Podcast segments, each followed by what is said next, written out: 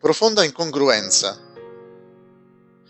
Il Merriam College, un college cattolico di Fond du Lac, nel Wisconsin, ha deciso di adottare un programma di addestramento militare. Dopo che il Consiglio d'Istituto ha votato all'unanimità per il nuovo programma, i docenti delle divisioni di studi umanistici e di sociologia hanno scritto in una lettera Siamo convinti che ci sia una profonda incongruenza nel collegare un'istituzione che professa la tradizione umanistica cristiana con l'istruire tramite un programma di addestramento militare.